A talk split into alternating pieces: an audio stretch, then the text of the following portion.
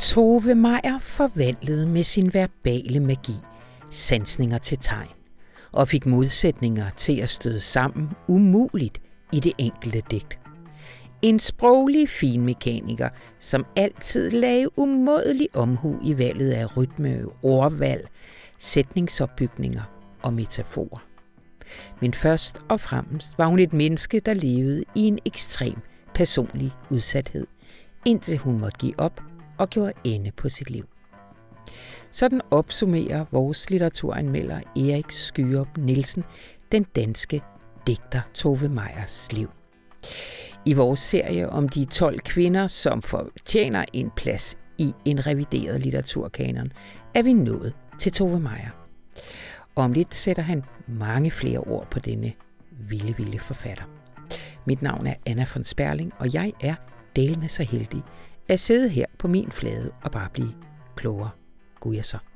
Det her det er Radioinformation, hvor vi allerførst spørger, hvad skete der med den transnationale adoption? Velkommen til.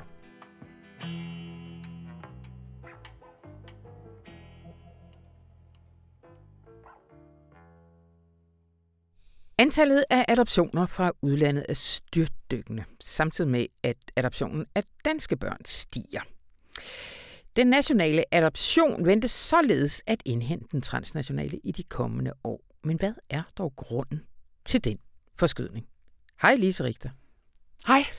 Det har du brugt noget af den øh, relative ro, der jo altid indfinder sig på en indlandsredaktion over sommeren, til at finde nogle svar på. Ja, det er skønt. Der er dejligt og stille herinde. ja. øh, men der øh... Men det er der så også ude på ja, universiteterne, hvor man på skal universiteterne, ja. øh, hvor man skal tale med adoptionseksperter. Dem har der ikke været så mange af. Men vi har øh, fundet, eller jeg har fundet en og, og øh, nogle foreninger. Ja. Øh, og øh, tale med dem, dem om, øh, om det bare skyldes, at vi har fået forbedret fertilitetsbehandling. Øh, ja. Øh, var jo sådan det, det oplagte, øh, den oplagte tanke, vi havde, da vi snakkede om, at øh, vi skulle undersøge det her. Ja. Øh, men det skyldes ikke kun det. Nej. Kan vi ikke lige, før vi når til årsagerne, kan du ikke lige give os nogle tal? Altså, hvordan jo. har de set ud med adoptionerne, og hvordan ja. ser det ud i dag? Siden øh, 70'erne har det været sådan helt øh, gængs, at der er blevet adopteret mellem 4 og 700 børn om året fra, fra udlandet.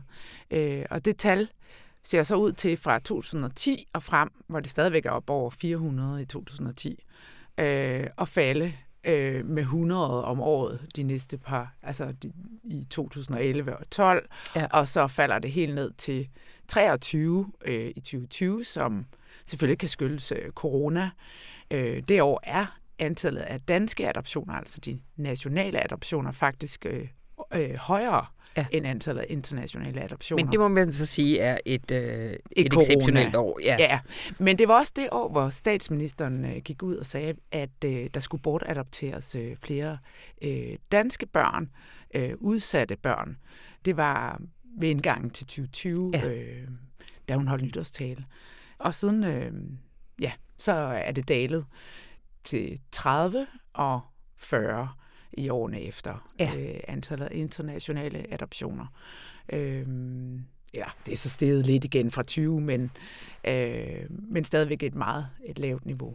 Men tendensen er klar, og den afspejler jo også en global ja. tendens. Så hvis vi lige tager dem sådan lidt øh, skridt for skridt, fordi den, øh, der er jo udbud og efterspørgsel. Ja. Og på, på udbudssiden har der jo, er der jo også sket nogle ting altså i, i de såkaldte afgiverlande. Ja, det er det, som øh, Ankestyrelsen fortæller, at det er faktisk sådan globalt, er der simpelthen færre, øh, der bliver bortadopteret til udlandet. Ja. Så der er simpelthen et, et lavere udbud, fordi der er flere af de øh, lande, vi normalt øh, adopterer fra, som enten har øh, begrænset øh, deres udbud til øh, særligt øh, sårbare børn, det kan være børn med handicap eller sygdomme, øh, eller de har sat kvoter på, eller de har simpelthen helt stoppet med at bortadoptere, fordi at de jo også har fået øh, en større velstand og et bedre socialt system, så de simpelthen kan bortadoptere øh, internt i landet og selv øh, hvad skal man sige, øh, holde styr på, på de børn, som, som øh, ingen forældre har. Ja. Og så er der øh, efterspørgselen. Du, du, øh, du sagde lige kort her, at selvfølgelig udvikling inden for fertilitetsbehandling gør, at der er en gruppe, som øh, tidligere ikke kunne øh, biologisk øh, få børn, øh, som i dag er røget ud. Øh. Men der er også nogle andre øh, årsager. Du taler med flere kilder, der peger på, at ligesom hele narrativet omkring den her mm. øh, transnationale adoption har gennemgået en enorm forandring. Ja, altså det er jo gået fra, at man har set det som en, en god gerning, øh, og det gør man nok også til del stadigvæk, øh, en god gerning at adoptere øh, børn fra fattige lande. Øh, men fordi der har været alle de her afsløringer af, af børn, som øh, rent faktisk havde nogle forældre, selvom man troede, de var forældreløse, eller øh, børnehjem, som har været øh, korrupte simpelthen, øh, og hvor det nærmest har sådan fungeret som salg af børn. Øh, og også øh, de her historier fra tidligere adopteret om de problemer, man kan støde ind i som adopteret, når man ikke kender sit ophav og, og måske får det svært med sig selv. Øh, tror øh, i hvert fald nogle af dem, jeg har talt med, er en del af forklaringen på, at øh, antallet af adoptioner øh, falder øh, så meget. Og man kan også se, at altså, ventelisterne er heller ikke øh, øh, stigende på adoption. Det vil sige, der er simpelthen, øh, altså, der er simpelthen færre, der ønsker at adoptere internationalt. Ja. Jeg tænker, det, der er øh, både de her konkrete skandaler, der har været, mm. og som mm. jo også har betydet, at Danmark jo også har øh, afskåret øh, forbindelsen på mm. adoptionsområdet til, til nogle lande. Ja. Øh, det andet er vel også sådan en mere bred diskussion, som eksempel også har været i litteraturen og sådan noget, omkring det her med mm.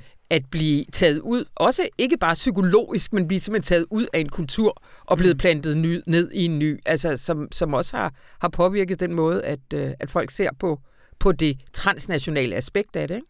Jo, jeg tror, der er i hvert fald øh, især de her øh, adopterede, øh, voksne adopterede, ja. øh, har jo været meget kritiske over for, for øh, øh, øh, det her med, at man har set det at komme til en vestlig kernefamilie som, som meget bedre, ja. øh, end at komme fra, fra en fattig familie øh, i den tredje verden. Men hvor, hvor der måske mangler nogle ting, men hvor som måske har nogle andre fordele, hvor der måske er et mere øh, kollektiv øh, ansvar for barnet, fordi man simpelthen vokser op i en anden kultur. Så, så der har helt klart, der, der er en hel masse diskussioner, som er blevet taget øh, øh efterhånden, som, som de her øh, voksne adopterede er stået frem. Øh, og har prøvet at, at finde ud af, hvor kommer det fra, og, ja. øh, og så videre, men, men sådan set også har, har sagt deres mening om, ja. om hvordan hvordan de har det. Ja, ja. Øh, Lise lige her til allersidst, jeg sagde lige indledningsvis, at der er nogen, der peger på, at det kan være, at de nationale adoptioner øh, kommer til at altså, overstige i antal de, de transnationale adoptioner i Danmark. Men altså, kan, kan man forestille sig, at øh, transnationale øh, adoptioner helt ophører? Altså, jeg tror ikke sådan lige forløbig måske, men det er klart, at, at, øh, at øh, nationale adoptioner dækker en stor del af, af det behov, eller det faldende behov, der er ja. på grund af bedre fertilitetsbehandling. Øhm, og så er der også hele spørgsmålet omkring øh, surrogatmødre, rugemødre osv. Hvis det ligesom går ind og bliver sådan mere kontrolleret og legaliseret, så, altså, så er spørgsmålet om, om der overhovedet er behov for internationale adoptioner i fremtiden. Øh, så jeg er ikke det er jo ikke sikkert, at det er et fænomen, vi bliver ved med at, at se. Nej. Øh, tusind tak, Lise Richter.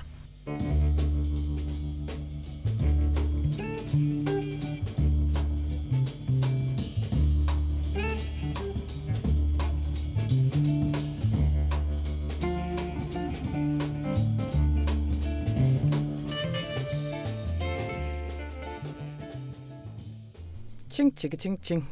Og så havde den ikke tændt sig selv. Jeg prøver lige igen. Jeg må, må jeg lige sige noget? Ja. Jeg synes, det er en fin start. Er det en fin start? Ja. Tak skal du have. Hun er en af de store ensomme og dybt fortvivlede i vores litteratur. Utrøsteligt sårmodig, uhelbredeligt alvorlig. Sådan skriver Erik Skyrum Nielsen om den danske forfatter Tove Meyer, der levede fra 1913 til 1972. Hun er en markant skikkelse i moderne dansk lyrik, men også meget overset og fortjener derfor en plads i vores serie om de kvindelige danske forfattere, som vi lidt har glemt, men som nu bør have en plads i en revideret litteraturkanon. Og velkommen til dig, Erik. Mange tak. Øh, jeg bemærkede jo, da jeg lige søgte i vores eget arkiv, at øh, du har skrevet om hende før som øh, naturlyriker. Vi havde en serie i 2020. Øh, og jeg skal derfor ikke udelukke, at vi to har talt om hende før herinde, for der lavede vi nemlig også en lille serie. Øh, og grunden til, at jeg siger det, det er, at du har slet ikke nævnt det i dit portræt her nu, men hvis jeg har lyst til, at vi går en lille smule kronologisk til hende allerførst. Ja. Og derfor bliver det relevant, fordi at hun jo debuterer allerede som 22-årig med Guds Palet i 1935. Øh, siden udgiver hun kun seks digtsamlinger over de næste 30 år.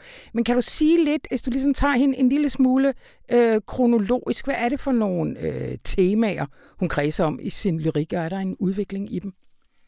Hvis du skal have nogle stikord, ja. så hedder det natur, øh, sakralitet, øh, eros og skønhed.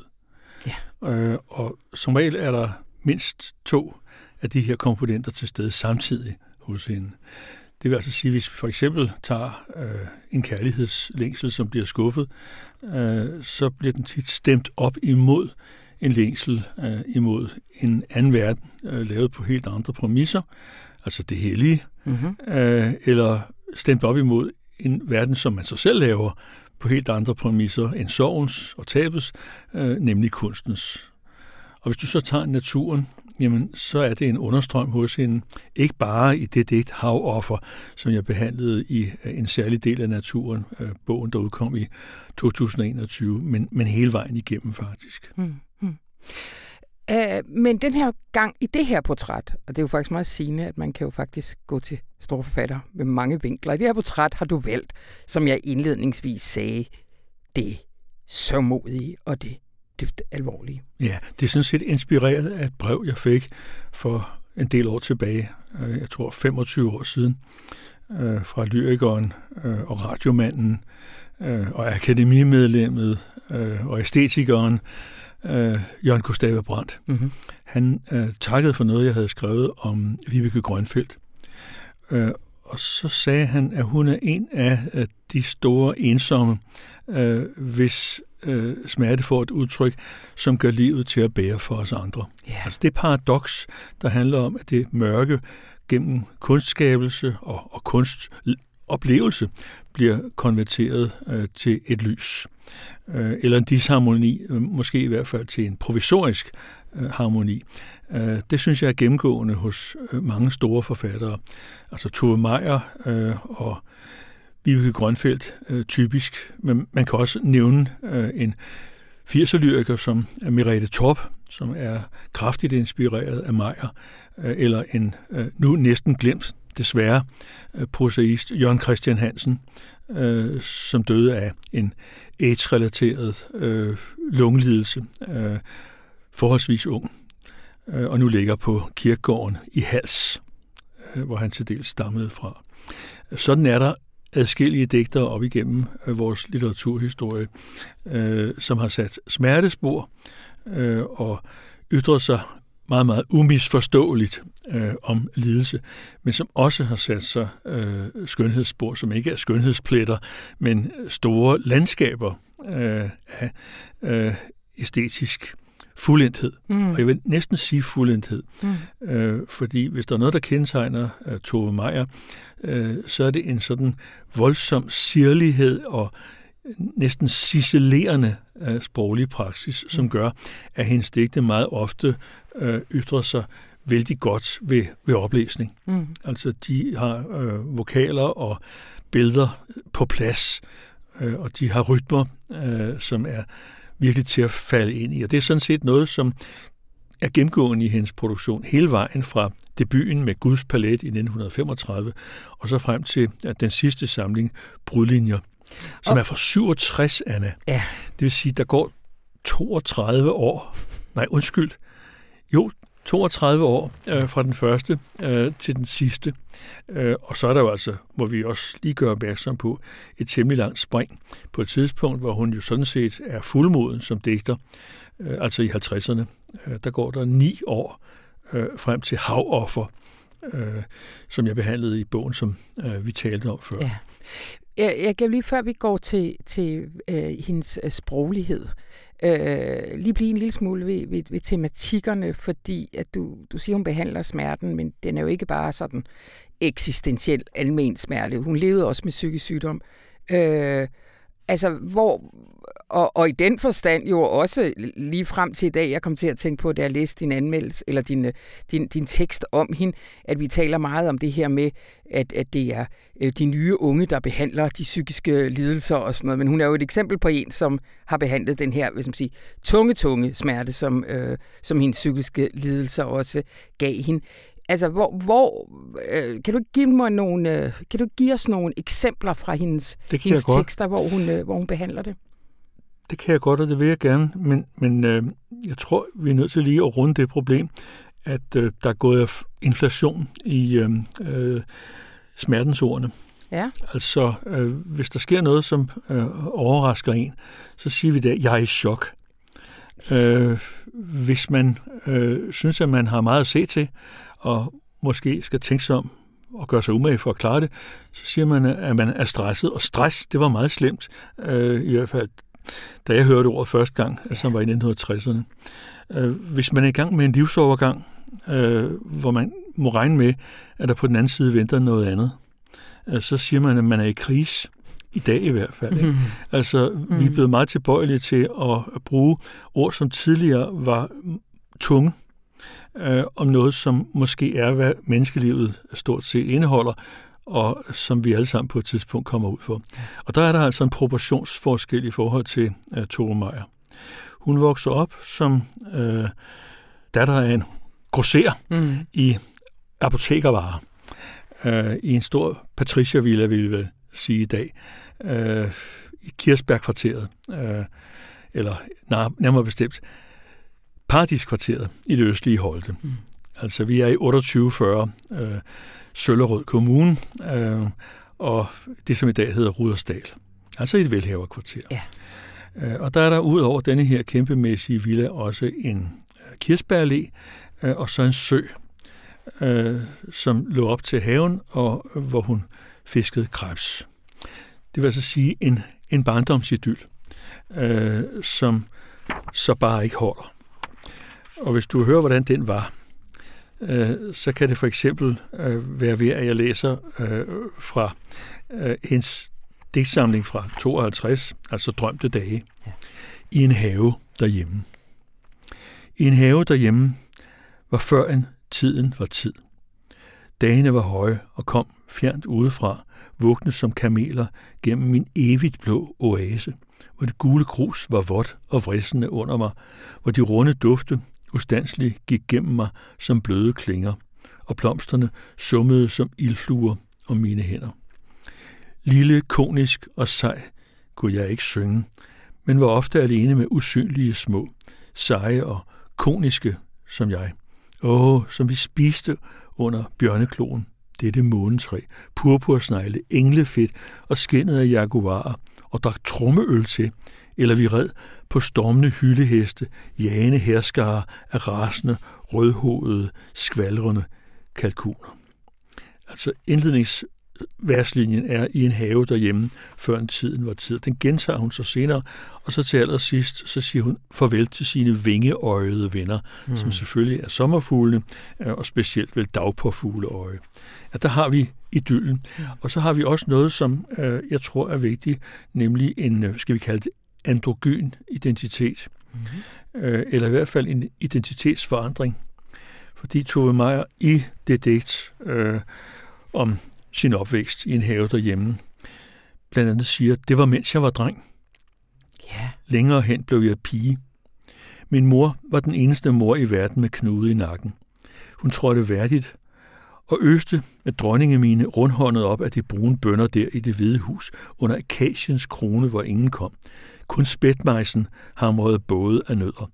og solen altid sad fast i den store gaffel for oven og kogte af indestængt vrede ved middagstid. Så hvis jeg nu tog alle de citater øh, fra midten af digtet og så fra indledningen øh, og gik meget langsomt igennem dem, som jeg måske vil gøre i en foredrags- eller undervisningssituation, mm. øh, så vil du mærke, hvordan øh, det destruktive altid bliver skrevet ind øh, i det grune. Altså hvordan øh, det onde måske, eller øh, det smertelige realitet bliver fastholdt samtidig med billedet af, af idyllen. Mm.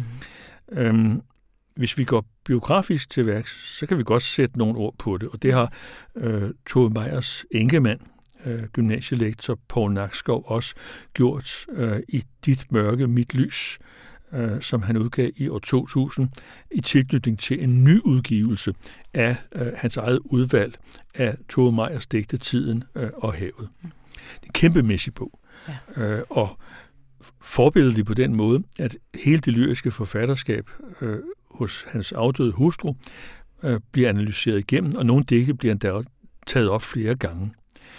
Øh, den har jeg haft meget glæde af at læse, også selvom der er øh, noget repetition.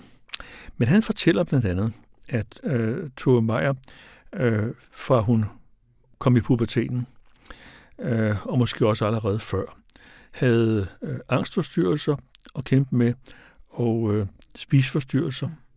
Øh, og det var vel egentlig kun med nød og næppe, at hun øh, fik sin mellemskoleeksamen, øh, som det hed dengang, fra øh, Holte Højere Almen Skole eller Holte øh, Gymnasium. Men mens hun går der, øh, så sker der faktisk en slags forløsning.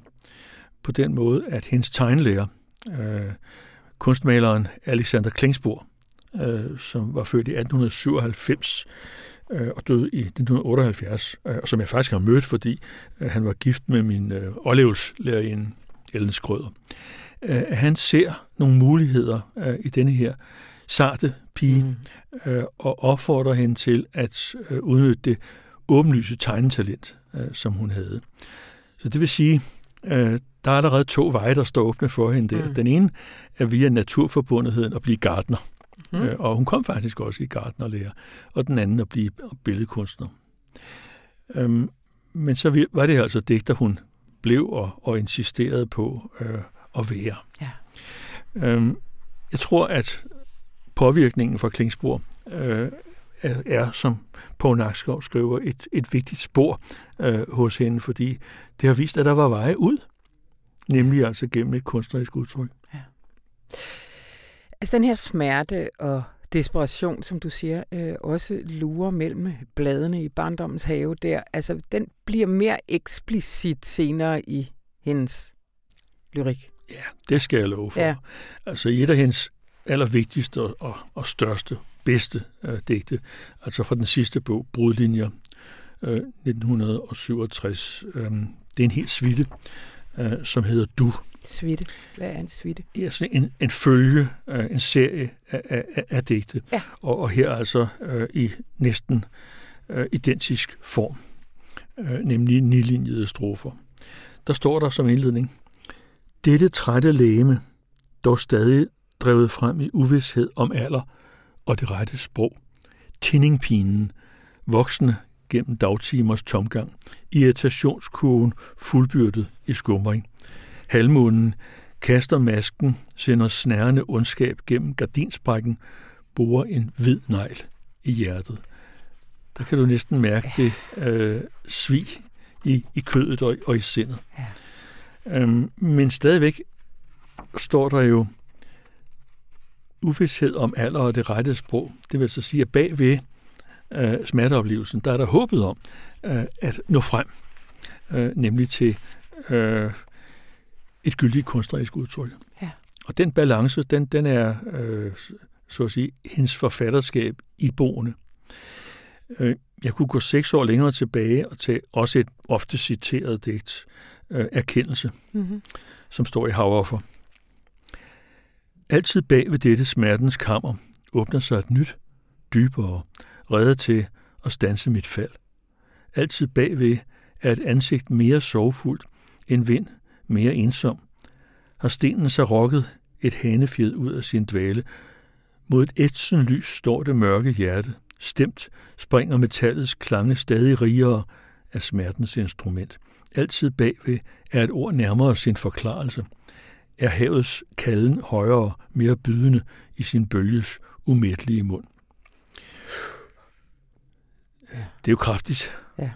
Øhm, men har hele tiden den her paradoxalitet, at øh, bagved smerten er der noget andet. Ja. Øh, og det kan selvfølgelig være en endnu voldsommere smerte, men det kan også øh, være øh, en forløsning, som digtet så bevæger sig hen imod. Altid bagved er et ord nærmere sin forklarelse. Ja. Det handler pludselig ikke om øh, at føle sig i kris, som Nej. vi vil sige i dag. Øh, men det handler om at mærke, at der øh, gennem det kunstneriske udtryk venter en eller anden form for, om ikke forløsning, så dog en, en eller anden forandring, som, som gør det til at bære. Ja. Og der tror jeg, vi er nede ved noget øh, fundamentalt hos mange forfattere, men specielt jo altså også øh, lyrikere. Altså, øh, at der bagved den forhåndværende smertetilstand ja. venter noget andet. Øh, og når det kommer, så er det, vil vi sige i dag, røvirriterende. øh, men når det kommer, ja. øh, så kan man svæve. Ja. Øh, det synes jeg, at Paul Vad, øh, ham med kattens anatomi og den store biografi om øh, Wilhelm Hammershøi, mm-hmm. øh, ramte utrolig godt, øh, da han i Den Blå Port tilbage i 1986 offentliggjorde et essay, som simpelthen hed øh, At nå frem. Altså at nå frem tanker til øh, Tove Meyers lyrik. Mm-hmm. Øh, hvor han altså peger på det der med, at øh, skønheden venter op på den anden side af, af smerten. Og der taler han så netop ikke om sådan øh, skønhedsdyrkelse, eller noget, som er pænt. Nej. Men han taler om et gyldigt kunstnerisk udtryk, og levede sig altså fuldstændig ind i, øh, som, som hun havde det. Ja. Øh, der synes jeg måske, at han adskilte sig øh, fra andre, øh, der skrev om hende. Øh, fordi Tove Meyer jo altså havde en meget lang vandring øh, gennem litteraturen, og jo altså naturligt også, øh, uden at være opportunist, lærte af, hvad der skete i de perioder, øh, som dukkede op undervejs. Mm-hmm. Øhm, til at begynde med, der vil man måske rubricere hende som scensymbolist, altså en, hvor symbolet som sådan en slags paraply over alle udtrykkene i et digt garanterer for, at der er en sammenhæng i tingene.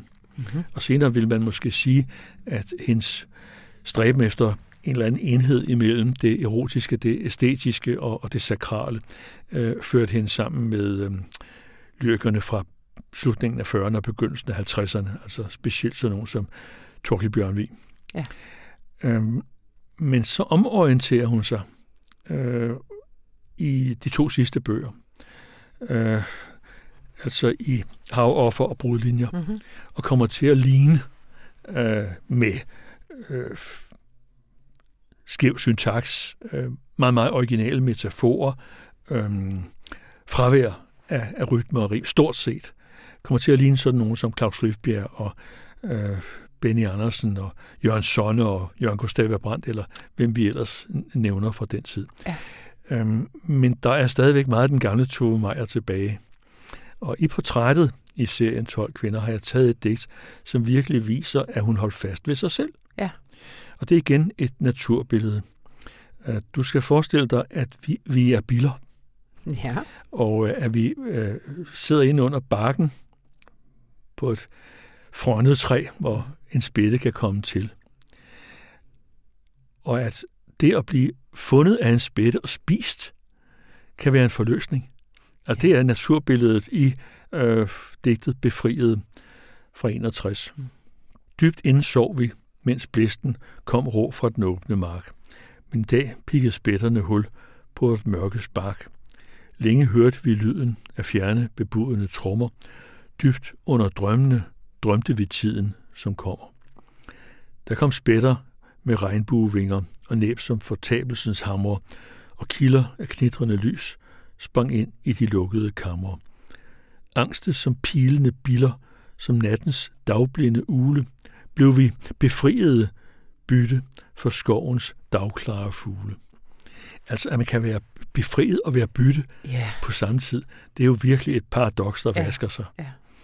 Øh, men jeg vil sige, at Tove Meyer med sådan et digt befriet er i harmoni med sig selv som en stærkt naturforbunden digter, men hun er også øh, i harmoni med sig selv øh, som en digter, der tog at synge, øh, når hun skrev. Altså, Synge. ja, altså skrive med, med, med rytme Ja, øh, og, ja, og, ja, og rim. Øh, og altså lægge sig tæt op af noget, som kan sættes i musik. Ja. Øhm, så tilslutningen til 60'er-modernismen, som man talte om, øh, at hun foretog, øh, var kun delvis. Og nu du er oppe i 60'erne, øh, Tove Meyer dør i 1972. Ja, der sker det, at øh, hun efter mange øh, indlæggelser til behandling for psykisk sygdom, øh, egentlig helst vil herfra. Ja. øh, og, og, og venter øh, på forløsningen i form af døden. Mm. Øh, jeg tror nok, det var sådan, at øh, hendes mand måtte, øh, om ikke bevogte, så i hvert fald altså passe hende temmelig grundigt op. Men en januardag i øh, 1972, der, om jeg så må sige, lykkedes det altså for hende Ja. øh, at, at, at tage afsked. Ja. Ved at hun druknede sig i Mølleåen.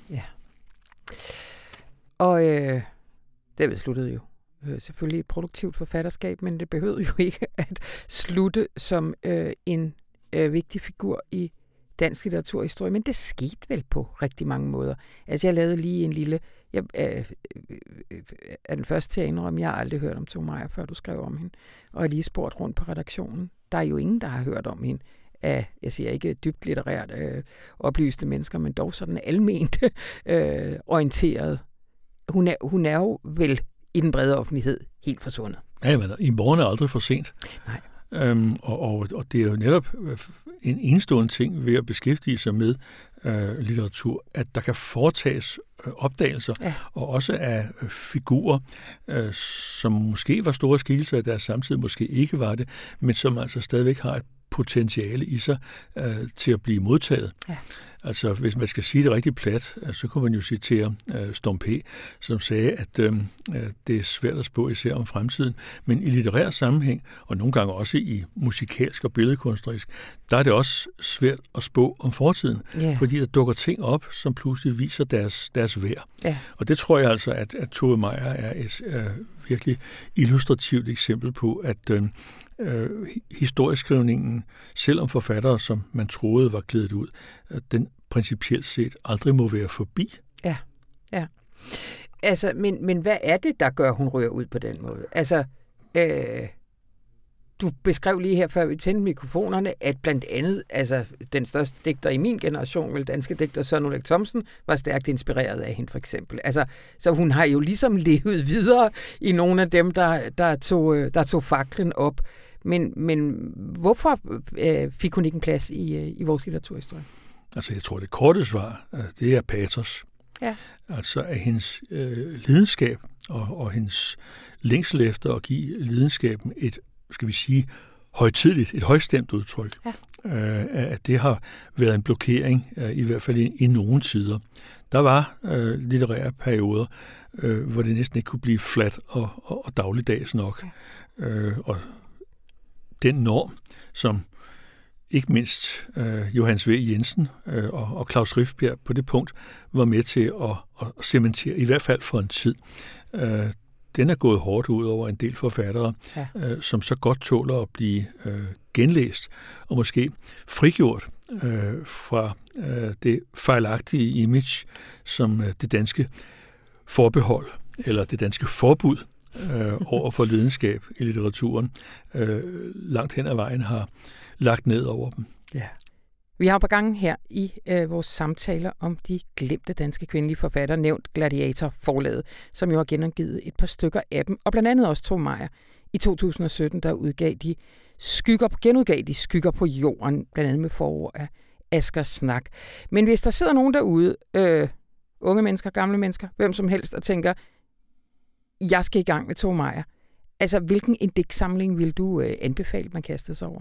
Jeg synes roligt, man kan tage øh, skygger på jorden, Ja. øh, fordi øh, Gladiator og Asger Snak øh, har forsynet øh, Skygger på jorden, som altså er øh, nummer tre af hendes digtsamlinger fra 1943, forsynet den med øh, bonusmateriale. Ja. Og det vil sige, at nogle af hendes øvrige highlights øh, er, er kommet med.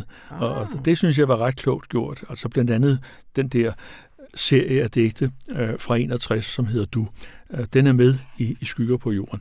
Øh, I det hele taget så har jeg i øh, min serie om de 12 kvinder flere gange kunne vende tilbage til øh, Gladiators sandalserie. Ja. Ja. Og det synes jeg er et tegn på øh, en betimelighed af den indsats, som Jakob Sandvad og Hans Otto Jørgensen har gjort øh, med disse genudgivelser.